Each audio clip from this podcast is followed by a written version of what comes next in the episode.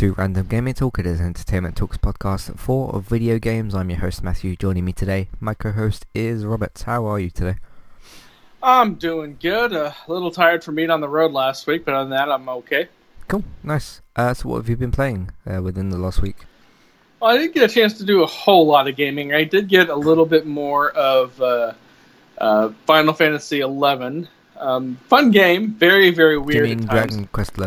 Sorry, Dragon yeah, Quest. Really that, that's how tired I am. My, my brain doesn't work. Um, but yeah, uh, like I sent you that video because it's it's weird in spots.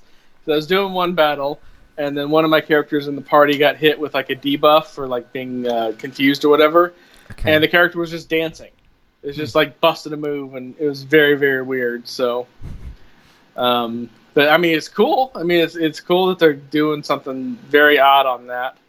But uh, still, that kind of try, you know, that try kind of you know uh, got me by surprise. So. Mm-hmm. Um, and I play a little. I've been doing a little bit more of a Kingdom Come Deliverance. You know, I'm still working on that. I'd like to finish it uh, on a story perspective. You know, hopefully soon. Probably. Uh, um, you know, I'm definitely going to do it before I can try to pick up a next big, big game because any next big, big game I'm going to do is probably going to take up most, if not all, of my time. Uh, but other than that, I really haven't had a chance to play a whole lot of games. Okay, cool. Uh, so I got a PlayStation Classic. Um, when did I get it? It was some point last week. I can't remember what day it was. Um, yeah, before like last weekend. So, um, actually it was Friday I think I got it because I definitely had it by the weekend. So um, but yeah, I basically traded in my copy of Zelda because I'm probably not going to go back to the game, and it was worth money, which I put towards something I am going to be using. So uh, that was why I did all that. Um, so basically, I only paid ten pound for the the system itself. I have paid another ten pound for a USB stick, which is actually um, a lot bigger than what I apparently needed, but it means I can put more games on it and stuff. I haven't worked out how to do that side of things yet. I spent about an hour looking around how to do that, but there's all these different files and stuff and things like that. Um, but the file minus the USB stuff, um, I mean the system, sorry, minus the USB stuff, um, still pretty good. I mean, like a lot of people said, oh, it's bland. There's no music, there's no themes and stuff, but I pretty much just load the system, click on my game, and I, I just sort of go in. It's not slow or anything. I'm not noticing anything loading too slowly. Um, I played and finished uh, Metal Gear Solid, the first one. Um, the one thing I do have done though, um, which I think I actually mentioned before, was I've got an adapter for the controllers and stuff because when I was playing Breath of the Wild, I used my PS4 controller uh, on the Switch with with the dock and stuff, and obviously when I took it out, I used the Joy Cons with the uh, grip thing that I've got. Uh, but you're able to basically um, plug that in the because it's USB sockets that you have for the controller sockets, and you basically plug in um, the thing to the first controller socket, and uh, you yeah you, you press the button for like a few seconds until it blinks, and then you press the share thing for your PlayStation controller. Um, like you do the sync thing, and then it's all it will vibrate, uh, and then it will be connected. Um, the one kind of thing is obviously like with, you know, where I'm moving Snake in 360 degrees, he's not quite moving that way because the controls within the game don't allow him to necessarily walk freely. It's more sort of in stuck directions, if if you want to kind of call it that. Um, you can walk him in like diagonal uh, directions and stuff, but not as freely as like jumping around in Uncharted or something like that. Uh, game's really really good. I'm probably gonna do uh, a review for it at some point because um, I have way more thoughts than what I'm going to be able to give on this podcast anyway. Um, the game's pretty long, the ending's quite long for it. Um, but once you, like honestly, once you get used to the old look and definitely the old, the older controls, because games just didn't really play quite so sort of freely as what they do now. Uh, once I got used to all that and used to like, okay, the controls and the shooting mechanics and uh, how kind of awkward it can be to shoot. Once I got used to all that and the story started to kick off, uh, and then I remembered, yeah, Metal Gear Solid, it's a Kojima game. There's going to be some weird stuff in here. Uh, once I got sort of into all that, I just really enjoyed it. And I just carried on going. Um, it took me a few days to complete. Well, not a few days. It took me like four four days or so to complete. Um, but I really really enjoyed it. Um, and yeah, because at, at some points when I was using like the night vision goggles and that sort of stuff, I actually thought like, oh, I'm playing Splinter Cell because it literally looked and felt like that at some points. Because uh, you walk around, walking around as this guy in like this spec ops kind of suit, whatever you want to call it. And I've got my night vision goggles out. I've got the um, suppressed pistol and all that sort of stuff.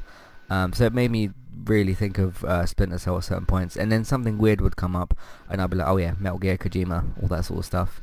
Um, but yeah, it's kind of a, a shame to sort of look at how things are now and then see like, yeah, Konami and then Kojima just names on this game as if they, you know, worked and nothing went wrong and that sort of stuff. But uh, yeah, a, a, little bit strange to, to go back in, in that sort of way. But um, I mean, they obviously worked well together with the first five get or first four and a half, I suppose, games. So that went well in that sort of situation. But um, I'm quite intrigued with like all the other Metal Gear games and stuff. And there's the HD collection of two, three, and one of the other ones on PS3, which I've added to my rental list.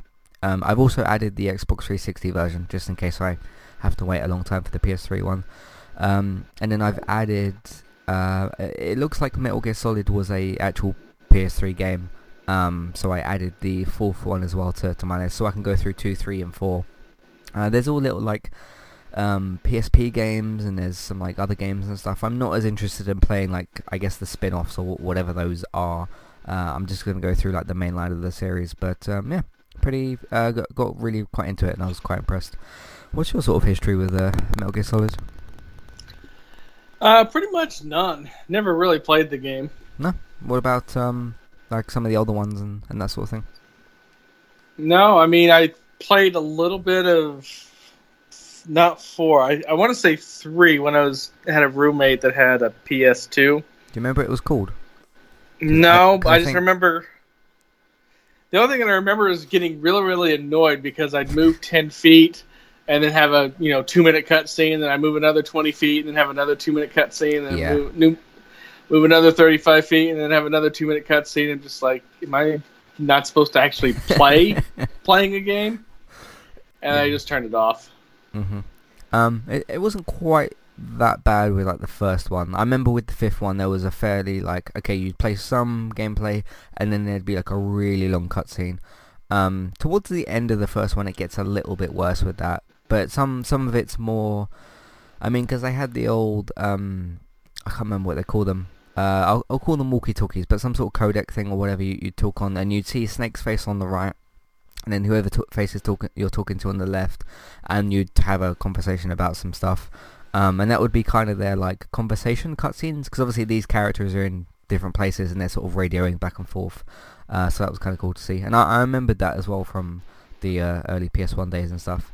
Um, I always remem- remembered the beginning of the game uh, where you, you get out of the water and uh, you have these big sort of um, box things in front of you, and there's always this pipe in front of you and I remember the game it it almost put it there intentionally to give you like the tutorial thing of here's how you uh, lay down and, and sort of crawl forward so you can crawl under the thing and then you'd go from there. So uh, yeah I, I quite enjoyed that. Um, I have got uh, Hyrule Warriors the the uh, definitive edition so I'm going to be trying that at some point. Because uh, I said I was going to be adding that and, and trying that out at some point, so I'm going to be doing that. Uh, I did also start Injustice, but I found the gameplay to be a little bit lackluster. So what I've actually decided to do is I've got a, a YouTube video loaded up of the cutscenes. So I'm going to basically watch it as like a DC film. so uh, that should be pretty fun to, to continue to do. Uh, and that's pretty much what I'm going to be doing going forward. Um, yeah, I just need to work out what to do with this PlayStation Classic. So we'll see what happens with that. Um, let's take a quick break, go into some housekeeping, and then we'll go into some news. We'll see you in a minute. Today's sponsor is Kualo. If you'd like to get started with a domain name and a website today, just click on the link in the show notes and that will take you over to Kualo to get started. They also have a live support chat system that you can use which is in the bottom right hand corner. So get started with a new website and domain name today with Kualo. Hey everybody, if you would like to get the ad-free versions of all of our podcasts and support Entertainment Talk along the way, all you need to do is head over to patreon.com forward slash entertainment talk. Sign up either as a creator or as a Patreon. There's no difference there. That's just the option for either becoming a creator now or just staying as a patron for the moment. And then all you need to do is support us at the $1 level tier. That will get you access to all of the ad-free podcasts that we've done in, in the past and get you access to all the ad-free podcasts in that month as well. So it's a great way to support us on Entertainment Talk and to get rid of the ads and get your ad-free podcasts. As always, thank you very much for listening. Back to the show. Okay, so recently on Entertainment Talk, if you, uh, I can't remember why, uh, there was a particular podcast we did last week where I didn't quite mention everything that we did, uh, so I'll try and remember as much as possible. Uh, there was an episode podcasting I did last week talking about bad AAA video games and why we shouldn't accept them because they're bad.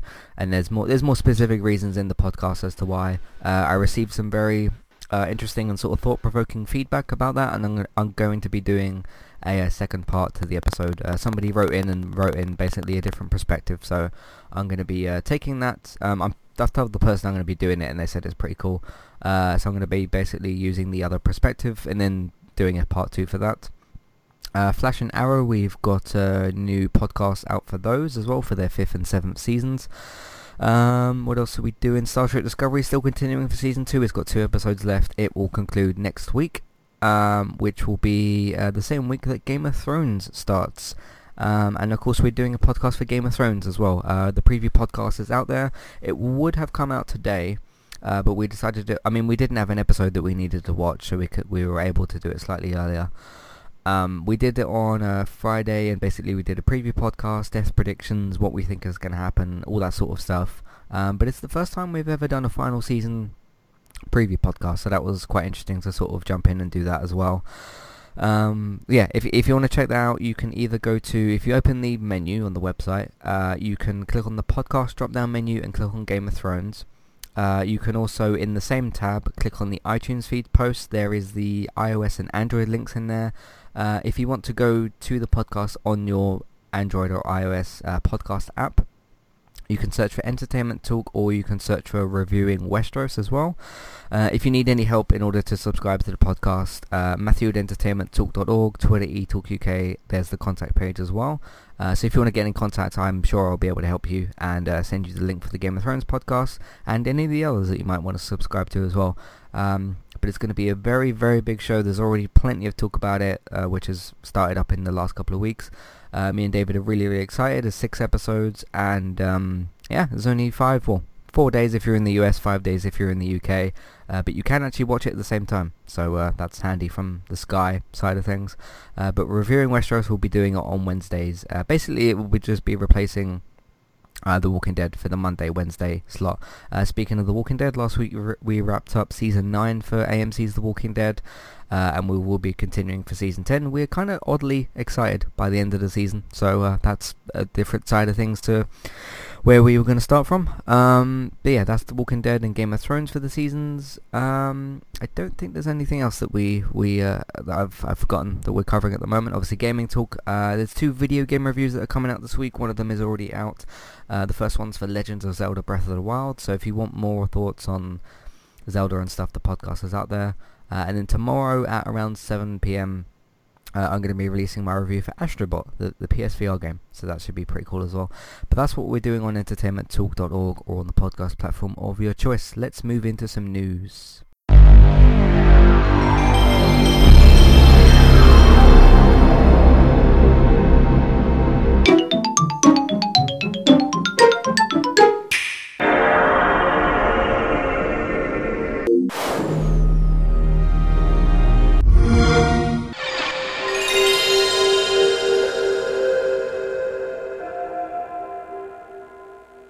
Okay, what would you like to talk about today, Robert?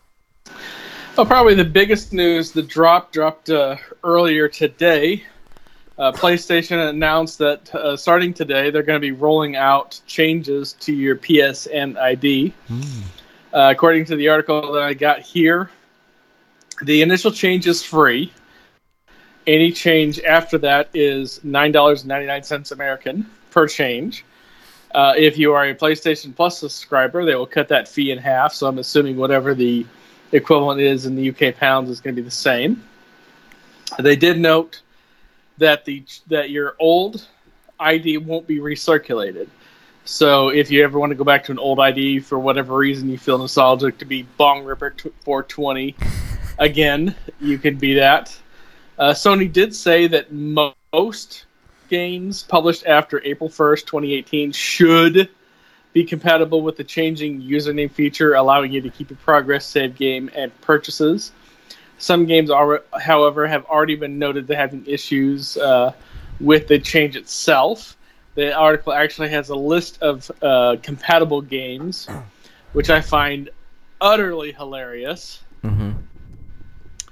Uh, so, it'll be it will be limited. The change to three to sixteen characters, letters, numbers, hyphens, and underscores are allowed. And also, the name must be compliant with uh, Tony's ter- uh, Sony's terms of service and code of community conduct, which I'm sure has been updated since people right. uh, re- initially created that username. Mm-hmm. So they've said about like games that might be affected. Am I correct in guessing? Because I've heard that Little Big Planet, one of them, uh, is one of the games that's affected. I'm guessing that if you, let's say, because I've never played Little Big Planet, right? And let's say I go and get the game and I I change my name and then I start the game. I'm assuming it won't be affected at all because I've changed my name before. However, if I I'm guessing that if I've already got like save data or DLC for skins or whatever that game has, um, I'm guessing if I've already got that stuff and maybe some trophies or something, and then change my name and then go back and play it, that there might be issues then. Because why would there be issues after the name change before I've started the game? Do you get what I mean? Yeah, I get what you mean, yeah. and the whole thing is utterly ridiculous. I'm on. It is. I'm at, yeah. I'm on PlayStation's website, and they actually have three categories. They have games with no known issues, games with issues identified, and games with criticals critical issues. With critical issues being listed as user may lose in-game currency, whether paid for or earned, loss of game progress, including scores and progress towards trophy unlocking loss of UGC or parts of the game may not function properly, both online and offline. Which I don't know what uh, UGC is, but uh, the I, fact I that changing, the fact that changing your username actually causes it, and uh, the critical list right here, Little Big Planet Three, is listed with critical issues. Yeah, that's the one that I yeah was, was kind of alluding to. I couldn't remember which one it was, but it doesn't really matter. um, but yeah, I'm assuming let's say you change your name, yeah, and then you finish. Let's say you're playing a, a game at the moment, just like you're not bouncing between like five different games. You're just playing one. You change your name, you finish that game, and then every single game you play from now on is a brand new game. Well, I don't mean a brand, like a brand new save, like a your first start on a game. I don't see a reason that that would be affected. So um, I mean, what what are some of the games that they got listed with like problems and stuff? Uh, mostly online heavy games. Let me uh, pull the list back up here. Okay. Um. But yeah, like if, if you're one of the people that like you finish the game, you're done with it, and you won't go back, then it's never gonna affect that game. I'm not trying to make excuses. I'm just trying to figure this thing out. So. Oh, there's no excuses, and it's utterly idiotic. Yeah. The fact that. Uh, just simply changing your username makes the game not work anymore. That that you know, as a tech slash nerd kind of guy, that makes me really curious as to how they actually set up the back end on the PlayStation Network. It would explain why it's constantly crashing. If something as simple as changing your name is going to screw up games, then yeah, you know, there's m- more issues than that. Uh, the full official list as of our recording at uh, 525 p.m. Eastern American Time for uh, April 10th is Disc Jam. Yeah, well, I, I wanted to, to, be accurate there. Disc right. Jam, Everybody's Golf, Just Dance 2017, Little Big Planet 3, MLB 14 the show, MLB 15 the show, MLB 16 the show, Onrush, The Golf Club 2, and Worms Battleground. Okay. Right. Um. But yeah, it. I mean, it is strange because like I I don't quite understand how you said you should essentially just have like a text box where you go in there, you press square to delete or something. That's usually the delete button for text, I think. You press an old square until it erases. You type in your new name, you press OK, and you press save. It should really just be as simple as that because there's not a single service I can think of, like even outside of gaming, something like Facebook or Twitter or anything, like any any service that you use where you have like a username or something. Um, I can't think of a single one where you can't just like go in and just change your profile name, for example. Um, Mhm. It's like with Twitter, I'm pretty sure I can go in and edit like eTalkUK to change it or whatever. I wouldn't do that because the name is completely fine. Um, but like with Xbox, I know you have to pay, but you can still go in there and you just edit the text box. You press whatever, and then you you pay your money, and then everything's updated. So it, it's it's really quite bizarre, but It's um, actually worse than that. I went on onto the second page, the games uh, with issues identified, not like critical critical issues, but Okay. games like this um, issues identified already. There's 35 games on this list. Some of the big ones are Bloodborne, Dark Souls Ooh. 2 and 3, uh, FIFA 17, uh, uh, PlayStation VR Worlds, Titanfall 2, Uncharted 4, The Last of Us Remastered. That's a those are not those are- those are insignificant games to games. PlayStation. yeah, especially like Bloodborne, Uncharted, Last of Us. Those are quite big, especially with something like Bloodborne where you might have been grinding Or for- Dark Souls. Yeah, Imagine changing your sorts of- PSN name yeah, those sorts and then losing some games. progress in Dark Souls. That you know that'll make people flip out. hmm So if you're playing Bloodborne or Dark Souls, finish them first and then change your name. So Or you know, here's a wacky idea: hold off on changing your name until they it's not a, a shit service. yeah, yeah. So um, I'm guessing I'm guessing the games that aren't aren't in those two lists are just like fine. They don't need to list 600 PlayStation games or whatever. Well, those are the only ones that the official PlayStation website has officially identified. There might be more. I mean, this Okay. literally only started, you know, being in a mass uh, user experience today. I mean, they uh, were allowing it in like some beta form for people that are running like some, you know, ahead. Uh, um, you know, so because uh, Microsoft has like the Insider program where you basically run the beta software and, and do bug reports and things like that. And I know that Mhm. PlayStation has a variant of that. I just don't know what it's called. I can't think of it either. So um, it's not something that's prominently talked about or talked about very much. So um, yeah, just uh, I, I think our advice is either don't change your name until they fix this, or be very careful. So um, yeah, because cause I'm still I'm still going on the assumption that if you change your name and then start a brand new game of God of War or something, that there's no reason it should be affected. But we don't know that for sure. So. Um, so don't go and do that and then blame me if it doesn't work. That's just what I would personally assume. So, yeah. Um, anything else you want to say about this? Like, No, I mean it, it's one of those things that it's not going to make a lot of people jump ship, but it's one of those things that Sony's just looks more incompetent when it comes to being an online gaming service, and you know, image is not everything, but it's quite a lot. And this, even just the simple ability of changing your username, it does not make them look good. hmm um, but for people that have been waiting like 10 plus years that have got like quite ridiculous names that you made up in high school or wherever you were, Mhm. uh, this is probably for them as well. So, yeah. Um, but yeah, just be careful. Make sure you don't lose your, your, your 30 hour Bloodborne save or whatever. So, we're not saying that's definitely going to happen, just be careful. So, uh, what else would you like to talk about today? Well, on a slighter happier note, uh, a, the beta version for the newest update to the Windows 10 Game Bar got announced today.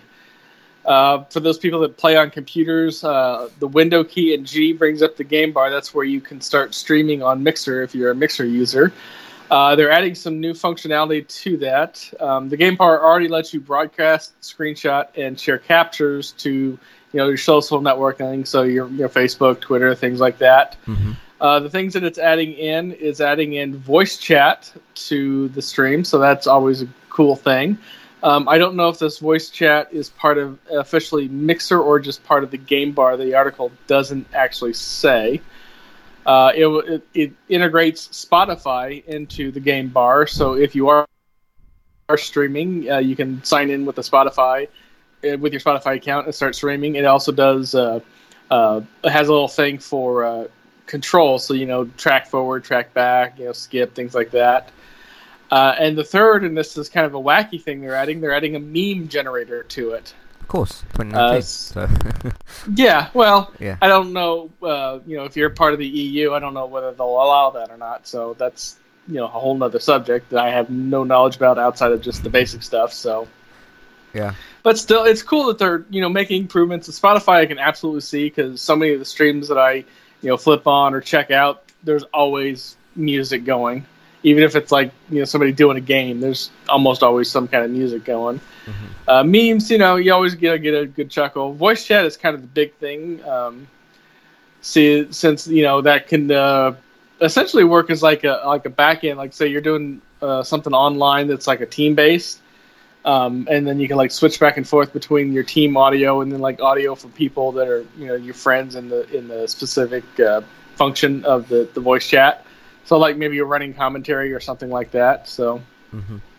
I this might sound like a bit of a silly thing to say, but I'm going to say it, and I don't know if it's necessarily relevant, but I'm still going to say it it still kind it kind of blows my mind when I see um, I don't I don't watch Twitch that much. I usually watch like gaming clips on YouTube or or watch you know uh, Magnus react to game rage stuff, which I still find really funny.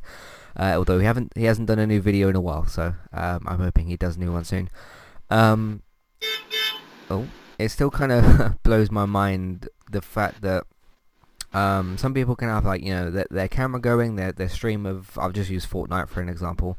They so they're running Fortnite. They got their camera in the in the top right, bottom left, or whatever corner they've they've got it in, and then they'll have like a bit of music playing, and they'll have it like dimmed down, so they've got all that sort of controlled, and then they'll have all these sort of um, Twitch donation stuff going on where it's got people making like different noise donation sounds and like text to donation and all that. It's it's kind of cool to see all of that sort of happen at once and see the streamer like be able to still concentrate and everything. Mm-hmm. Um, that's that's. I mean, I don't know. Whenever I see that, it's still kind of crazy that you can you can do all that kind of stuff. Obviously, you have to have a probably like an OBS. Uh, is it OBS the the program thing? Yeah, OBS um, is the software program that most streamers use to do all those overlays and everything. Yeah, so you probably have to have that set up with obviously some sort of PC setup. But uh, yeah, I always found that kind of cool. Uh, in terms of all this, I mean, it's cool to see technology uh, changing and doing different things. Obviously, a couple of weeks ago we had Google come out with their Stadia thing. But um, yeah, I mean, more functionality for different like systems is always a is always a good idea. Um, because like the fact that I mean, you said about the whole voice chat thing being integrated in that. I mean, that's even pushed it forward to what you can do with the Switch and stuff like that. Um, it's always cool to see where you can do like voice control and where you can do like voice to text sort of speech, if you know what I mean, because I think you can do that on Xbox. Uh, I'm not sure if you can do that on PlayStation. I've never actually tried, but um, yeah, it's cool to see things sort of move forward and that. So, um, I mean, this won't be something that I'll be using because I don't game on PC or anything. But uh, for those that want to use it, it's it's pretty cool. So, I mean, it's quite a large, larger user base. Because if you go on Twitch and have a look around, the majority of the people that you're going to see have probably got some sort of PC set up um, when they're doing their streaming and stuff. So um, I mean, if you're streaming on Switch, then you, you've definitely got a PC setup of, of some kind. Um, or you're using a capture card or whatever. So, uh, anything else you want to say about this? No, I think we can move on. Cool. Uh, what else do you want to talk about? Uh, well, going back to a little bit of a downer over here in the States, the uh, Federal Trade Commission is going to be holding a public workshop in August to discuss loot boxes because, you know, this thing will never fucking die. Uh, I mean, loot boxes, as we talked about several times before in the podcast, uh, Belgium banned them altogether. The Netherlands has prohibited them from certain games. Uh, here in the states, uh, some states are are looking at it on a regulatory level. Uh, according to the Engadget article that I've got, the summer workshop should help the FTC commissioners learn more about loot boxes and how they affect consumers with the help of industry representatives, consumer advocates, trade associations, academics, and government officials. Uh, the agency is inviting the public to suggest topics and participants for the workshop, along with issues, uh, the issues it plans to explore during the discussion. Um, so, on one hand, I'm kind of okay with this. I'm not a huge fan of government regulations, especially when it's them regulating the something they clearly know nothing about. Right. But the fact that they're not just saying, boom, this is what it will be, is encouraging. Um, they're obviously bringing a lot of people in for info to get them up to speed on it. uh, the the listing of people that is uh, uh, I'm I'm guessing industry representatives is going to be people from the companies themselves, like EA, uh, you know, things like that. Um, yeah. And there's I don't mind loot boxes if the game is free. Like Apex Legends, I'm sure makes a bunch of money in loot boxes, but you don't have to pay the game, you know, pay to get the game.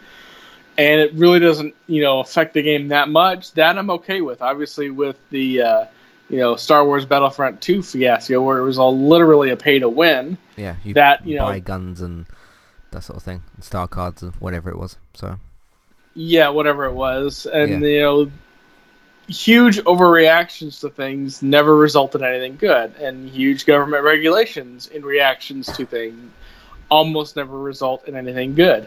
Uh, the fact that they are taking this slow because they did the initial announcement back in November and it's April now, and the workshop is until August.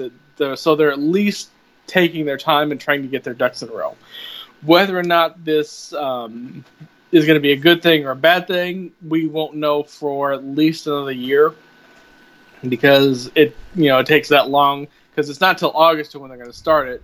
So any kind of real like changes in FCC policy is probably not going to kick in till like October, November, something like that which unfortunately is going to put it right around Christmas time. So that could be an issue. They might just punt it till after the new year so they don't come up with anything that could affect video games in the biggest video game selling quarter of the year. Mm-hmm. Um, but past that, this is one of those things that you gotta. This is why I always say I hate politics, but I have to follow politics because it affects so much of our lives. Yeah. Um, and I, I do. I stand by my statement that ninety percent of politi- politics is just noise made by idiots. Mm-hmm. Um, it's funny but, you mention that because when they do the, I think it's called the House of Commons. Um, when they all agree and they, you can hear this like uh kind of kind of because that's like the echo that they all make when they say yes or when they agree or something. So yeah, it's literally kind of people making noise in a room. Um, in terms of the all the government stuff and all that, I don't have much thoughts on that side of things, but uh, in terms of loot boxes, a lot of companies still have a lot of things to learn. Um, it's very important that it gets managed right in the in the future because it hasn't been managed correctly in the past. Because uh, 2018 was kind of the, the year of the loot boxes and when companies went a bit mad with it all. Um, I haven't noticed anything particularly bad this year, but I'm sure there's still some bad stuff happening that I just maybe haven't seen.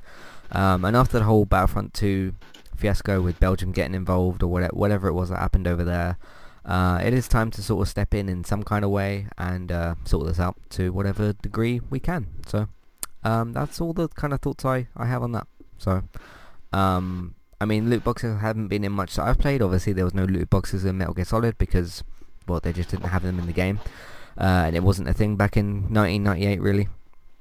Uh, I think it's yeah, that's when that game came out. I think. Um, but yeah, apart from that, that's all the sort of thoughts I have on that. Um, what else do you want to talk about today? Uh, well, let's go to a little bit of a happier place. Uh, Rage 2, which is going to be coming out here fairly soon, uh, is doing an old throwback. Uh, this is from a uh, Windows Central uh, article. Rage 2 is actually going to feature cheat codes. Mm. So if you remember back in the day, um, you you know like on like an old GTA 3 or something, you could do a weird combination of keys and get like a tank or infinite ammo or things like that. Yeah. Um, according to Rage 2 senior gameplay designer Pete Hastings, cheat codes have been an integral part of games since the original Doom. We are proud to keep this tradition alive, plus, they're just really funny. Hastings' favorite cheat makes exploding red barrels rain from the sky. Uh, some of the listed uh, uh, cheat codes so far is the Phoenix Rejector Seat, um, as opposed to the uh, Ejector Seat, which does what it says um, and ejects the player from the vehicle. The rejector seat leaves the player on the ground and puts the vehicle into the air, which is kind of fun. Mm-hmm. Uh, Klegg support, the infamous Klegg Clayton, which I'm guessing is a character from Rage 1, is spawned as a friendly companion. Uh, son of Thor. Uh, this cheat is uh, activated. The player becomes electric, electrocuting any enemies that gets too close. Hmm. There's the get good cheat, uh, which every enemy goes down in a single hit. And then the this is the cheat that I would automatically put on there. It's the he's on fire cheat, which the uh, legendary voice actor Tim Kitzrow, uh, who does the uh, um, "He's on Fire" from the NBA Jam series. Oh, he does the right. he does all the voiceovers for that. You can actually see they did like a one minute clip of that that they released as uh, um, on April Fool's Day. Not like as an April Fool's of haha we fooled you, but just as something wacky and funny to do on April Fool's Day. Mhm. So you can actually hear him doing you know in game commentary for Rage Two, and he ends it with why why am I not in this game? And apparently he is in the game. Cool. Nice. Yeah. Um, I think the Rage 2 will be... I, I tend to not jump into games for like uh combo sort of fun in, in the way of like uh, is it Dead Rising the Xbox exclusive? It's not Dead Island, is it? It's Dead Dead Rising, the uh the Xbox game where you're making combos and stuff. Um, I tend not to be into that stuff quite so much, especially like I guess more with zombie stuff because I like more of like, like a sort of serious story, like a Last of Us or a Walking Dead type of thing. Uh, so I just never really got into Dead Rising for those sorts of reasons. But when we saw the last we saw of like Rage 2 was I think around E3 or, or near E3, and I remember coming on the podcast and being like, yeah, this looks like pretty fun. This fun. This looks pretty cool. Um, for some reason, it it sort of clicked with me a bit more the way like you could like shoot all sorts of different things at people and make like combos in a way, but almost in a way where it looked like you had like powers, sort of like with electricity and fire and all those sorts of things. Um, so I'm kind of excited for Rage 2 for those reasons. Um, and I'm not as concerned about story, which is unusual for me because I, I usually like to have at least a bit of a sense of guidance in like what's going on in the world and who's doing what, and uh, to like a, a sort of minimum. Because like Far Cry New Dawn is kind of, or and like Far Cry 5 in a way, and some of the other like um, Ubisoft games do have that sort of thing of like uh, you know going in and shooting a bunch of people and having a bit of fun, but there is like story in there, like you know with the whole cult and Joseph Seed and all that sort of stuff. Um, so I'm still curious to see what the story necessarily is going to be uh, with Rage 2, even if there's like a smaller story. But something about combining, you know, essentially powers with like gun shooting and all that sort of thing just just appeals so much more to me. So I'm uh, interested to see what they're gonna do.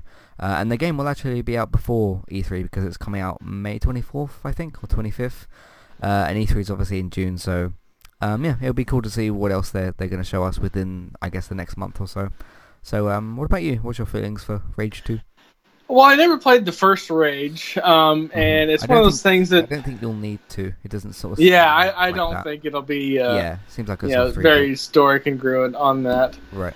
Um, I mean, if it's ever like a free play weekend, I'll probably check it out. But you know, just like one of those things that you know, it, it never really struck me as something that I needed to play. But like I've said several times before, if it's something that you like really, really, really like, I'm never gonna crap on you for it Mhm. because obviously, you know, it's a game that you love, so you should always do what you love. Yeah, um, yeah, I'm I'm kind of strangely excited for Rage 2, but we'll see uh, how it all comes out. So, uh, what else do you want to talk about today? Well, unfortunately, we have Fallout 76 back in the news. Uh, they're really towing the line with making people not want to play the game anymore. Uh, so the, the next big uh, patch update 8 came out today. I haven't had a chance to look at the specifics of it in terms of cost, uh, but they're introducing repair kits. Uh, there's two kinds of kits. There's the basic repair kit, which is a single-use consumable that immediately restores one of your items in your inventory to 100% condition. So long as you have a repair kit in your inventory, you can use it to fix up any piece of gear anytime Mhm. without spending crafting materials. Uh, the problem is, is that you only get them by spending atoms in the atomic workshop. Uh, there's also the improved repair kit, which is the repair kit, except it improves an item to 150% of its condition, uh, which is something that you can do. There are certain perk cards that the, if you happen to random luck out at, um, it allows you to repair items past the 100% so that they can last longer. And a lot of the people that are still playing this game in the community are freaking the hell out, calling it a pay to win mechanic. Um, I personally don't know, just because this is one of those things that it falls into the category of why. I mean, I totally agree that their repair system is broken. Things break way too quick. I've still play the game on occasion, but I've like repaired a, an item to 100%, and it's an item that I use consistently, and like 20 minutes later, it's 100% broken again. Uh, and not even like 20% of constantly like, you know, shoot, shoot, shoot, shoot, shoot, shoot. It is, you know, maybe 200 like attacks with a melee weapon, and the item is completely broken again, like mm-hmm. not usable as an item broken, and that you know doesn't you know then I gotta you know fast travel back to my base, hope I have enough materials. If I don't, I gotta throw it in the bin and you know wait to collect more material so that I can repair it and bring it back out. Um, the only thing that really annoys me about this is that back in October, with an interview with GameSpot, uh, Pete Hines said that Fallout 76 would never be a case of playing better against others because I spent money. And one of the pull quotes that they pulled from that interview it says that if you don't want to spend money in the Atomic Shop for cosmetic stuff, you don't have to. We give you a shit ton of atoms just for playing the game. That is false. Uh, folks that want to spend money on whatever the hell it is because they don't have enough atoms, they can but it's not. I'm now better playing against other players because I spent money.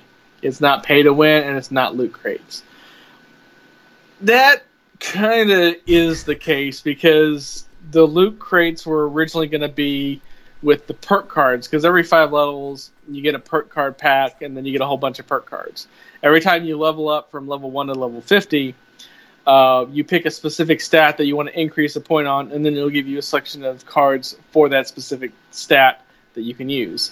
Uh, every five levels, you get a pack of cards, and it just like it's a random collection of cards. And you can you can obviously tell from the way the mechanic works is that they were initially going to have that as something that you could buy multiple packs of in the uh, atomic store, like you can with like Hearthstone or Magic the Gathering or things like that, to where you can buy booster packs, and then they retroed it out right before launch. Um, but I take great umbrance with this. The we you earn a ton of shit. You earn a shit ton of atoms for just playing the game. No, you don't. I mean, if you look at the uh, the the daily you know daily quests and weekly quests, you can earn it, but you don't earn them for just quote unquote playing the game. You gotta specifically look of okay, what is my daily? What do I have to do to get that? Where do I have to go to get it? It's actually a chore, and that's one of the reasons why I quit playing World of Warcraft because I played that from pretty much launch till about halfway through the second uh, um, expansion just because there was too many daily things and it was it literally became a second job. Mhm. Yeah. Um, yeah, I think this is obviously more tailored to you because you're playing the game and yeah. stuff. But uh, I, I don't know. I think that they should find a way to like slowly stop doing stuff on this game because it just sounds like a, a bit of a like not as bad of maybe as a mess as it was at launch because I saw gameplay of the game at launch and it didn't look like a very functional video game like at all really. Um, I mean you could probably play it but it didn't look very functional but that was however many months ago. But with things like Elder Scrolls 6 on the line uh, on the way and is it Starlink or Starfield? Starfield. Starfield. Uh, and that's the, the, weird thing is that they've already said for E3 they're not showing uh, um, Elder yeah, Scrolls Six, and they're not doing Starfield. So what the hell are they're going to talk about? Nobody really knows. Um, and you're right. This is absolutely a case of you know two steps forward, three steps back. Mm-hmm. And wow. when we get a chance, um, I got a couple more news things, and I know you got some news things. Um, I'll hop on line real quick and see what they actually cost in the uh, in the Atomic Shop because the Atomic Shop is not cheap. There's some items that, for whatever reason, Bethesda thinks that you would want to spend twenty dollars US of real money buying atoms just so that you could buy that one single cosmetic item. Mm-hmm. That is insane. Yeah. I would, I would, I mean, I've already plugged the episode, and this is my own podcast anyway. But I would say, if you want more of my thoughts on issues like this in games like Fallout 76, then you really should check out the uh, Bad AAA Video Games episode. Um, Absolutely. Yeah. Did you get a chance to listen to it? Yeah, I I'm pretty much with like 80% on your side on everything. So my only real issue is that you can never really tell, you know, when people get to the point of this is a bad game, but we got to release it anyway. Because not too many yeah, studios can do a micro. Yeah Yeah, not too many studios can do a Microsoft and just say Scalebound. Yeah, this ain't gonna work. Done. Gone. Bye. Hmm. Very few, very very few studios can afford to actually do that, and so that's a good part of why we get bad games. So cool, Nice. Um, but yeah, if you want more specifics on stuff like that, go and check out that episode. And it's only that was one of my like shortish kind of episodes, so it won't take you too long to listen to. Um, and look out for a pop two at some point in the next week or so. Um, I'll Mhm. be I'll be recording some stuff on Monday and Tuesday, so that should be fun as well. Um, all right, I think we should move on. What else would you like to talk about? Uh, well, straight is uh, you know as we get closer and closer to E3 and how crazy that the E3 is as close as it is, uh, the rumor mill ramps up, and probably the most interesting one that I've seen is called Ultimate Xbox Game Pass, Mm. and it's basically just a combination of Xbox Live Gold and Xbox Game Pass, um, which I don't know if they ever did it in the UK. I know we talked about it, but very very briefly over here in the US, they toyed with. Uh, rent to own for the Xbox console, and it was an Xbox One X, and it was something like twenty dollars a month for two years, and you got gold and uh, um, Game Pass as part of the service. So if you're one of those people that you know can't shell out five hundred bucks for a console, it was a really really low cost. Oh yeah, the monthly It- thing. yeah. yeah, yeah. And plus, when you did the math of you know what two years of gold was and what two years of pass was, they weren't raking you over the coals. I mean, they were making a little bit more than if you were just buying everything straight up front, but it was very very minimal. hmm Um, and if this is something that they did in conjunction with, like, you can have gold if you don't want uh, Game Pass, or you can have Game Pass if you don't want, you know, gold for whatever reason. But hey, we've got this combo, um, and just depending on the pricing, uh, the the rumor is is that it's going to be, uh, you know, fifteen dollars a month, which is about what you would pay if you bought a monthly uh, Xbox Gold anyway. And I think. Uh, you know, Game Pass if you just bought it as a straight, you know, one month, it's ten dollars if it's not on sale. So just combining it, that would be twenty five bucks, and then if it's fifteen bucks a month, then you know you're saving ten bucks. So hmm that, I mean, they're clearly having a lot of success with gold. Otherwise, they wouldn't constantly be adding games. I mean, hell, Major Nelson today on Twitter announced six new games for the the games uh, with the Game Pass that are Mhm. coming this month, and they're all big, big titles. The biggest one probably being somewhere between either Monster Hunter World and Resident Evil Five. Yeah, one of them which was a uh, game of the year nominee. So yeah, Yeah, and the other one is a game I wouldn't re- recommend you play unless you want a lot of frustration, and that that is called Resident Evil Five. Uh, hey, people play Dark Souls like there's no tomorrow. Like there's no tomorrow. So. Yeah. why did I finish Resident Evil Five? I want to go back and find out why I finished that game. Because Why did the starting with the statement? It, so yeah, starting with the statement, "Why did I?" is something you say more and more once you get older. But it doesn't usually revolve around video games. It usually revolves at other things. But right. yeah, you, that statement gets a lot more common the more older you get. Okay. Cool. Um. So was a, a yeah the big Game Pass thing you talked about. Yeah, Um. I mean, I think is it Mike Ybarra? Mike Ybarra? One of the Ybarra. Yeah, Yeah, he's. He, I remember him talking on a few weeks ago on Twitter to somebody, uh, and he said it's it's been quite a success. So, um, yeah, they're they're able to add more games to it and stuff, which is which is really really cool. Uh, and when exclusives do come out, they uh, uh, will be added to, to there as well. So that's pretty cool. Um, it's still not something I'm gonna necessarily subscribe to unless like unless there's a Xbox game I I like really want to play when it comes out. Um, so like maybe Ori or Gears or something um, and it's on maybe the sale for a dollar or two, and maybe I've got all my rental slots filled out, or maybe I don't have any games available or whatever, uh, then I'll I'll maybe subscribe to Game Pass and stuff. But it's not something I would keep for months and months and, and play games because I I basically have my own subscription and stuff. Uh, for, for that sort of thing. But for people that want like Netflix for games in a way, but with the downloading option, it's still a really good thing. So um, you got that to look forward to as well. So hmm uh, anything else you want to talk about today? Yeah. The last article that I found, and this is, you know, in my opinion, probably the hugest game announcement that doesn't actually involve a game, pro- easily in the last year, maybe in the last three. Um, uh, PewDiePie, obviously whose real name is Felix Kjellberg, uh, has signed an exclusive streaming deal on the live streaming platform DLive starting April 14th. Although the financial details were not disclosed, Uh, it is one of the largest live streaming deals ever to be made, as, as PewDiePie has nearly 94 million subscribers on YouTube and is estimated earning $15.5 million US in 2018 alone. Uh, he has a video on his uh, YouTube channel which he explains everything. Uh, I'll give you a quick pull quote. He says, I'm excited to start streaming, uh, live streaming again regularly. DLive is great for me because I'm treated like a real partner, just like all the other streamers on DLive's unique platform. Uh, he also said that on, if you are streaming on April 14th, uh, he will be donating between 10 and 50,000 Lino points, which is DLive's currency, to any creator who is streaming on the platform at that time. Uh, he stated part of the reason why he switched platforms uh, is because with YouTube and Twitch, they take upwards of 50% of the income from their implementation algorithm, uh, which decreases and restricts viability depending on the content. Uh, DLive wants to be a different type of platform with its value sharing uh, content economy system built on rewards and incentivize high value content. Um, and he, has got a good uh, half hour video on this, so I would highly recommend check it out if you not streamed a lot but are thinking of getting into this. Um, just because I mean I stream on Mixer, but I do it randomly, and I also don't generate any income for it uh, because um, I mean even though I'm technically a pro, um, I this the content that I stream doesn't tend to really be you know the kind of content that you know attracts viewers. I do it more just you know for my own edification than anything else. Yep.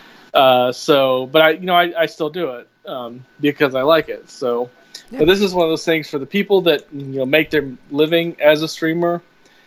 I honestly didn't know that that uh, Twitch and YouTube uh, took that much. That's actually kind of shocking. Yeah, I didn't know that either, and that's pretty surprising. So yeah, and if he made, uh, if he's estimated at making, you know, almost sixteen million dollars a year, and they're taking upwards of half, that could be anywhere from like twenty to thirty-six million. Jesus, yeah. Yeah, yeah that's. Yeah.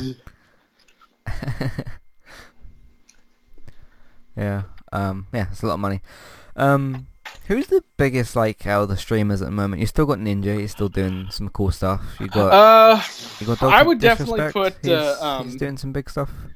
Yeah, Doctor Disrespect is definitely a big one. I would probably put in terms of like fan favorites and fan interaction. I would definitely put uh, Ray Narvaez Jr., aka Brown Man, up there uh, just because he had such an online presence before he became a streamer. He was one of the the main content creators and one of the main personalities for Rooster Teeth, uh, and he did that from like 2012 to 20 like 2010 ish. I'd have to look it up exactly, but somewhere like 2010 ish to 2016 ish before he wound up leaving the company. Mm-hmm. Sorry, Did something turned on. You turn on back then? Yeah. Yeah. It, yeah. Cat walked over the remote. Sorry about that. That's fine. Um, but yeah, I, uh, his streams always have several thousand people on it, and uh, there's always giveaways that he's doing. There's always like major fan interaction that he's doing. So that's always a good thing. Um, probably kind of in a niche market, but definitely popular is a, um, a poker player who goes by uh, Jake Carver, which, as you know, is from uh, the uh, um, Uncharted series. Uh, his real name is Jason Somerville. Uh, he he just plays poker live, but he's very very good at monologuing and talking, and then interacting with fans. Uh, he does uh, you know big poker tournaments, and he'll live stream that. And then when he gets on like a, a serious run with the because um, he streams out of Canada because you can play poker online in Canada, you still really not really can't. Mm-hmm. Here in the U.S., I mean, you can kind of do it a little bit, but it's like a decimal fraction of what it used to be before they shut it all down. Yeah. But he'll get, you know, if he's like in a big tournament and he gets, you know, deep in the cash, he'll get 10, 11,000 people watching him at one time. Nice. And then some of the major poker pros that also do streaming, they'll co-host like you can do on Twitch, and then you'll get upwards of like 25, 30,000 people watching. Hmm. Nice. Yeah, I mean, if this is on uh, April fourteenth, make sure you don't miss Game of Thrones or, or our podcast. So just, yeah, uh, that's a that's a big day. Regardless how you do it. Yeah, yeah. Uh, but yeah, that's you know only an hour in in that day. So, um, cool. Uh, yeah, that's all I kind of wanted to, to talk about with that, I suppose. Um, but yeah, if you're successful on Twitch and stuff, then good luck to you and all that sort of stuff. Uh, is there anything else you want to talk about today? Uh, No, I'm I'm getting into the atomic shop now. I'm trying to see how much these repair kits are costing. Okay, I'm gonna go into uh, my piece of news. Uh, I did have the PSN name changes written down as well, but we uh, already discussed that. Uh, but let's talk about something that's a bit more in my wheelhouse, which is Crash Bandicoot. Um, PushSquare.com has, uh, and they're quite a good PlayStation news site, so if you want to follow those guys, go ahead. Uh, I think the guy's name's Sammy or something from, from Push Square. Uh, he says Crash Team Racing is coming back with what seems to be a bang on PlayStation 4. It is also going to be on Xbox One and Switch as well. Uh, with Crash Team Racing Nitro Fuel due out on Sony's system later this year, uh, the title is set to include elements from both uh, the original Crash Team Racing on PS1 and PS2 follow-up Crash Nitro Kart, which I never played or saw or anything. Uh, I heard it wasn't very good, so um, apart from the levels, he's talking more about the levels and stuff. Um, as such, Nitro Fueled has a mix of uh, tracks and characters from the two previous titles, so it's both games put into one. Um, but uh, which playable characters aren't uh, actually are actually in Crash Team uh, Racing Nitro Fueled? We've put uh, together this guide, which they will be updating because obviously the game comes out in about two months, so they might still add some characters and whatnot. Uh, to list all the game's confirmed characters, so the ones that have been confirmed so far, uh, which there is 15 characters. Uh, so the heroes, we've got four, which is simply Crash Bandicoot himself, Coco Bandicoot, her, or his sister rather, um, Polar and Pura. Uh, so Polar is the uh, the little polar bear that Crash Bandicoot rides on uh, the the missions where or the levels where you have to jump over stuff, and Pura Pura is the uh, tiger that Coco rides on. Uh, when she's jumping over stuff, so they both have their sort of jump over things missions. She's also got the um, jet ski ones, which a lot of people complained about uh, controls wise, but I never had any issues surprisingly. But I actually quite enjoyed those levels. Um, so those are the four heroes. Um, I'm assuming that uh, what's his name, Uka Uka is gonna because he's the uh, the mask that protects Crash Bandicoot. I'm assuming he's gonna be. I think he's one of the, the power ups that you get anyway. He's uh, he is kind of his own character, but he's always been used as um, like a power up, obviously. Uh, unless it's certain cutscenes, but that's as far as that goes. Uh, so those are going to be those ones. Um, so what that basically means is you will be able to ride a, because obviously it's um, racing in a cart and stuff. Uh, so you will be able to ride as Polar and as Pura uh, separately, so they don't need because they're riding in the carts and not on each other for the the uh, the travel and stuff. So they're going to have their own carts to, to drive in. Uh, the villains, uh, which gosh, he's got a lot of villains. Crash. Um, Dr. Neo Cortex, of course, the main uh, crazy scientist, one of two crazy scientists. Um, Tiny Tiger, who is of course the tiger that you, you fight against. Uh, Dingodile, he's the crocodile that's got like the flamethrower, I think. Uh, Dr. N. Gin, he's the other uh, kind of mad scientist who's kind of Neo Cortex's partner, but they do try and screw each other over. Uh, Ripper Roo, he's the, uh, I don't know how you describe him, him in terms of his uh, animal, I can't quite remember. Um, but he's going to be in it as well. Uh, Papu Papu, he's kind of the um, the basically just this big guy, and he's got this like thing which he hits Crash on the head with. There's some sort of like um, what do you call it? Like a paddling thing? What would you call those? Like a rowing sort of thing for, for when you paddle on, on different canoes and stuff. He's kind of got one of those. An oar. Yeah, I think that's what they're called. He's kind of got one of those which he hits Crash with. I think that's what it is anyway. Uh, Pinstripe, he's the um, I can't think of the animal that he is, but he's the gangster with the with the machine gun that you have to dodge. So uh, yeah, more, more fun stuff from that. Uh, Komodo Joe, I can't recall who that is. Um, Nitrous Oxide, she is the one of the other kind of mad scientists, but she's got more of the like bigger weapons and stuff like that. Uh, and it's got Crunch Bandicoot written down, but Fake Crash the other day was confirmed. If you don't know who Fake Crash is, um, in Japan they had this version of Crash Bandicoot which had like massive eyebrows and massive teeth, um, and he was gonna be, I think, like the Japanese version of Crash or something, but they changed it and then they, they kept the character model, uh, and he's just named as Fake Crash. If you go through the original trilogy, you can actually see him in the background of certain shots. Uh, and there's certain achievements to where if you hit him with the uh, the fruit bazooka, you get uh, trophies and stuff like that. So not with, I don't think you have to hit him in every single level, just the ones that he's in or, or something. I can't quite remember. Um, but I'm pretty sure that's who Crunch Bandicoot is supposed to be. Uh, unconfirmed characters from past Crash games. Uh, Doctor N. Tropy. I think I've seen him be confirmed. Uh, Penta Penguin. Um, and then ones from Crash Nitro Kart is N. Trance, which I think they have been confirmed, and then some other characters I haven't actually heard of before. They might have been original. They might have actually been original characters for those games because I've not um, come across those before. Um, have you ever heard any of these names? I'm curious to see if you if you've heard of many of those characters. No, but then again, I've never really played Crash Bandicoot, so I wouldn't have heard of them. Mm-hmm. What What do you think of like my I guess my descriptions of like this guy with a machine gun and this sort of tiger and stuff? I mean, it all sounds kind of wacky, and I'm always a fan of wacky, so. Mm-hmm.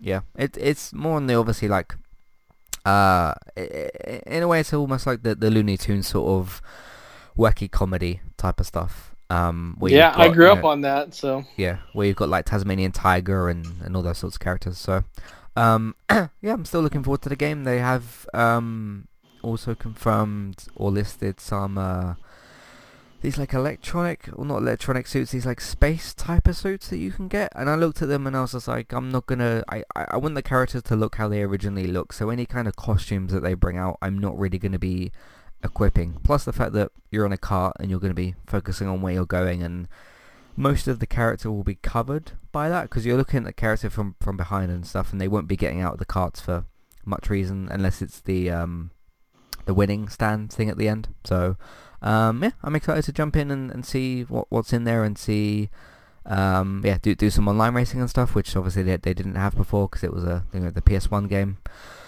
Um, but yeah, I'm curious to see what they come up with and everything, and what maybe the trophies that they'll add because I don't think that they had those before. No, because those were those were PS3, weren't they? When trophies first uh, came in. So um, yeah, I'm excited. It's it's going to be some fun. I don't know how long necessarily I'm going to play play the game for, but it'll be at least like a week at the, the least. I, I would have thought to like jump in and, and have some fun and, and see. So, um, yeah, th- there was some like I don't know if it was April Fool stuff because I think I saw it after, but someone said about them adding all the Spyro characters in. Now Activision does own, I think, Crash and Spyro the IP, um, but that doesn't necessarily mean those characters are going to be in there. It'd be kind of fun for like Spyro fans to race against, I guess, Crash fans in that in that sort of way. But uh, we'll have to wait and see what happens. But for me, I'm going to be basically picking Crash if I can, and then it will probably be one of the four heroes, and then maybe I'll play as Cortex if if I feel like it. So, um, because I don't know, they haven't said like online if you can play as, because you know, like with Overwatch, you can't pick. Uh, if one if someone on your team picks Soldier 76, you can't play as him. You'll have to play as somebody else. I don't know if like you can have a whole team's worth of Crash Bandicoots driving around. I'm not sure what the the rule is there. So uh, we shall see. But that's uh, the one thing I kind of wanted to talk about as well. Um, the one other thing that get did get talked about is uh, Star Wars: The Fallen Order is going to be revealed. I think they said on Saturday, um, but obviously we'll have more to say on that next week. So, um, any short thoughts on Star Wars: The Fallen Order? I just just hope it doesn't have microtransactions. Yeah, I'm really scared that it will, though. Mhm. Um, I mean, it's supposed to be. I mean, you can still have microtransactions in uh, single player games, but spo- I mean, just just come out with the game, just tell a good story, just make the the fans that want, you know, a, a Star Wars narrative game, uh, make those people happy, and just try and just keep it simple. See if they can do that. So we'll see what happens on. I think they said Saturday, uh, but we'll. Yeah, I'm come, like ninety percent sure it's Saturday. Yeah, but we'll come back obviously on Wednesday and discuss that as well. Also, next Wednesday is quite a big day because we'll have uh, our Game of Thrones, obviously, uh, preview episode, the, not the preview episode, the premiere episode, sorry, uh, episode 1 review for, for the final 8th season. Um, we'll have another gaming talk on Wednesday, and it will also be my birthday, and I will be 25, so that will be an interesting day as well. So we'll see what happens. Um, yeah, I think that's all we've got for you this week. Thank you all very much for listening. You can find all the content that we've got on entertainmenttalk.org if you would like to get in contact with any questions, comments, any of that sort of stuff, uh, which I've just remembered that we do have a question, so I'm going to scroll down and answer that. Sorry for almost missing that. Haley says, uh, Hey fellas, any big E3 predictions? Is there anything you think will be released on the day? Uh, but is there any um, new big news you can see being announced on the day? So any sort of small or I guess big early E3 predictions? Can you think of anything? Well, we talked a little bit earlier about the combination of Game Pass and Xbox Live Gold. I could absolutely yeah. see that as a uh, hey, look at this for E3 from Microsoft.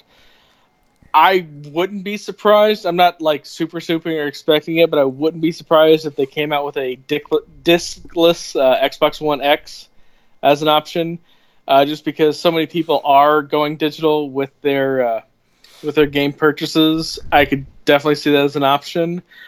Um, obviously, Sony won't be there. Nintendo won't be there.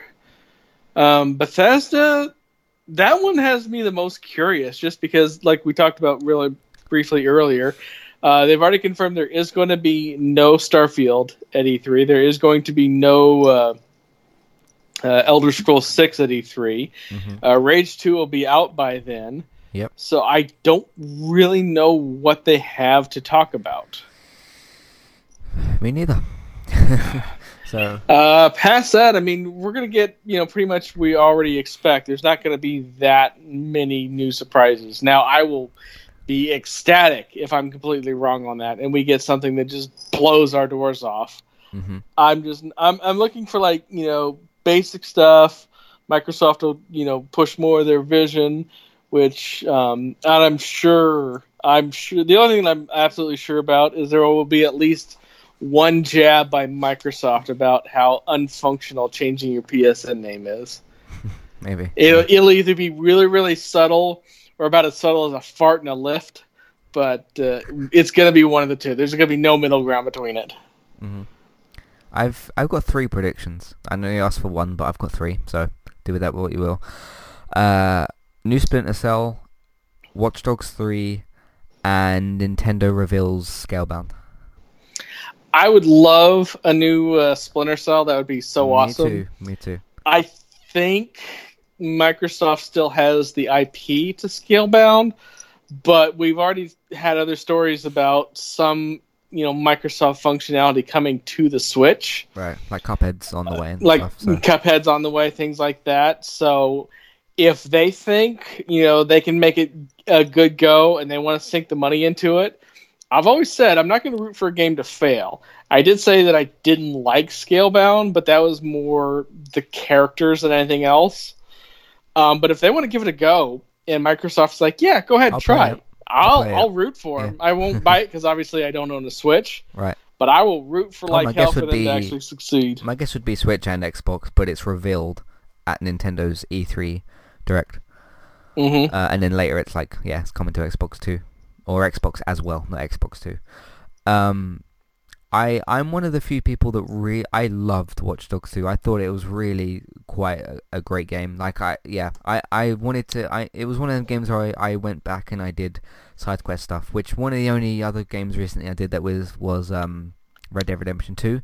So, um, there's rumors that Watch Dogs 3 will be set in London as well. That would be kind of cool. It doesn't matter to me where it's set as long as it's got good gameplay and it's as good as as the second one, if not better.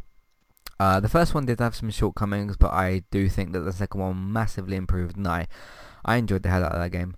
Uh, Splinter Cell, obviously, I'd love that to, to happen, and I almost tricked myself to thinking I was playing Splinter Cell, and then something crazy happened, and I re- remembered I was playing Metal Gear.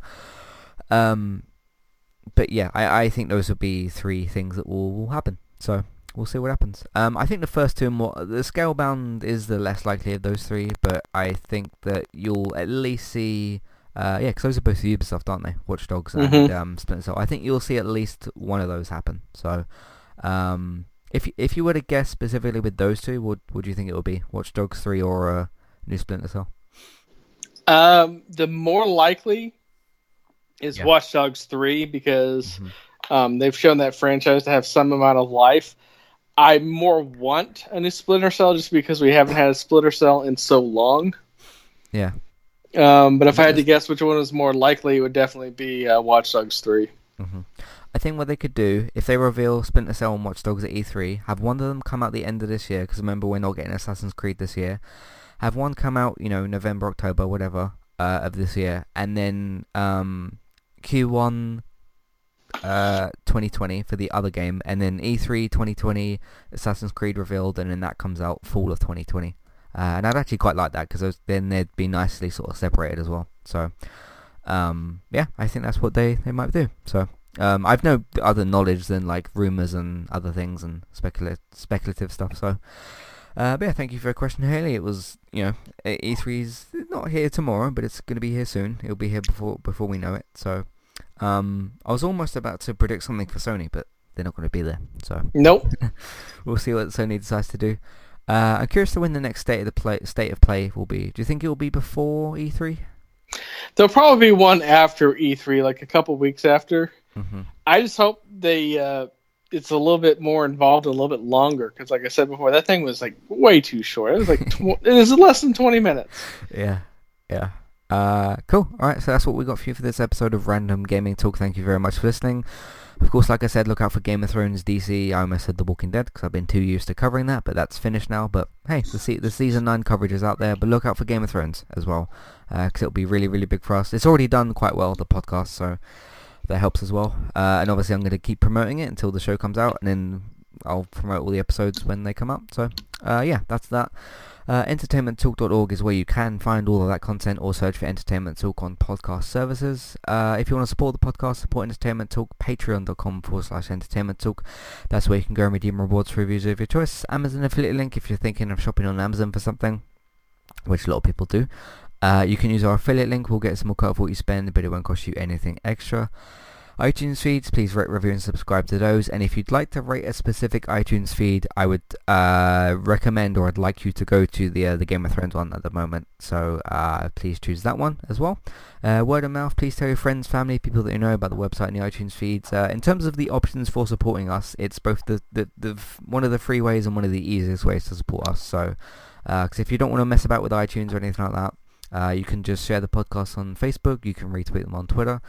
Put them in different groups. Simply tell your friends, family, people that you work with, anybody, anybody like that. Uh, people on social media that you see talking about Game of Thrones, because I'm sure someone's going to, because people already are. Uh, so that will help us out as well. So please consider doing that as well. Uh, yeah, that's going to be really difficult for me because I am caught up with Game of Thrones, but I mm-hmm. don't have an HBO subscription, and so avoiding spoilers for that is going to be so damn difficult. Hmm. Yeah, yeah, that'll be that'll be tough. So it's gonna be really rough. H- HBO should have a sale, really, if they, if, if they think about. Uh, it. I mean, it's one of those things that there's there's a dozen ways to get it. I mean, I can always buy an individual episode on iTunes. I can always buy an individual episode on Amazon Prime. Mm-hmm. Um, it's just one of those things that, especially with something like Game of Thrones, when you really kind of need to see the whole season as a whole at once. I'm not a fan of like watching an episode and then waiting, you know, just especially with Game of Thrones because it's so intense. Yeah, um, with things. But my probably my favorite thing is all the gambling that's already started on Game of Thrones. Well, like with Deathpool stuff and. Well, the I won't I won't say the, the name of the app because you know with gambling it's never a thing. But there's a, a okay. pool, not a death pool that I entered, but it's a pool, and it's a Game of Thrones prop contest and you pick 12 questions and then you score points for each questions. Um, and it's simple things like uh, here's the here's the list. Um, will season 8 premiere begin in the north or the south of the twins? Okay. Which is the first named character to be shown on screen? Uh, will Arya Stark kill anyone in the season 8 premiere? That's an obvious yes. Um, how many flashbacks will there be in the season 8 premiere how many dire wolves will appear on screen during the season 8 premiere? How many faces will Arya Stark wear over the course of the season 8 premiere? How many Greyjoys will die in the premiere? How long into the premiere will it be before the first character drinks any form of liquid? Out of these three characters, which will appear on screen first? Cersei, Jaime, or Tyrion? Okay, so it's more like niche type of things. So. Yeah, well, it's one of those things that it's it's prop betting. So when right, you know, uh, which of these characters will appear shirtless on screen first? Jon Snow, um, uh, Jon Snow, Gren, uh, Gendry, or Grey Worm. Uh, will Daario Naharis appear on screen at all during the premiere? Uh, will Jon Snow, Daenerys Targaryen, or the Night King be shown on the screen last? And then how many millions of Americans will watch the premiere? A lot. So. Yeah, I put in 21 million for my bet. That's a pretty. And then my Yeah. Yeah. But I mean, it's a it's a free thing, so you know it costs me nothing to enter that prop contest. But still, it's. I mean, Vegas has odds on who will sit on the Iron Throne by the end of the season. You know, you can gamble on pretty much anything. Yeah. Yes, but especially where you're at, where you're looking at geographically, and the fact that you can gamble on TV shows that finished recording like months ago is hilarious. Yeah. Yeah. Uh, but yeah, go out there, go and check out our Game of Thrones Season 8 preview podcast. It's out there for you. And then, uh, yeah, look for us next week when the episode starts. So it's going to be pretty crazy. Uh, but last thing, video games, if you want to watch me, Robert or David play different video games, me and David got Twitch streaming channels. Robert's got one on Mixer. Thank you all very much for listening. And uh, remember to watch Game of Thrones and then check out the podcast. Uh, and we'll see you next week. Goodbye. Goodbye.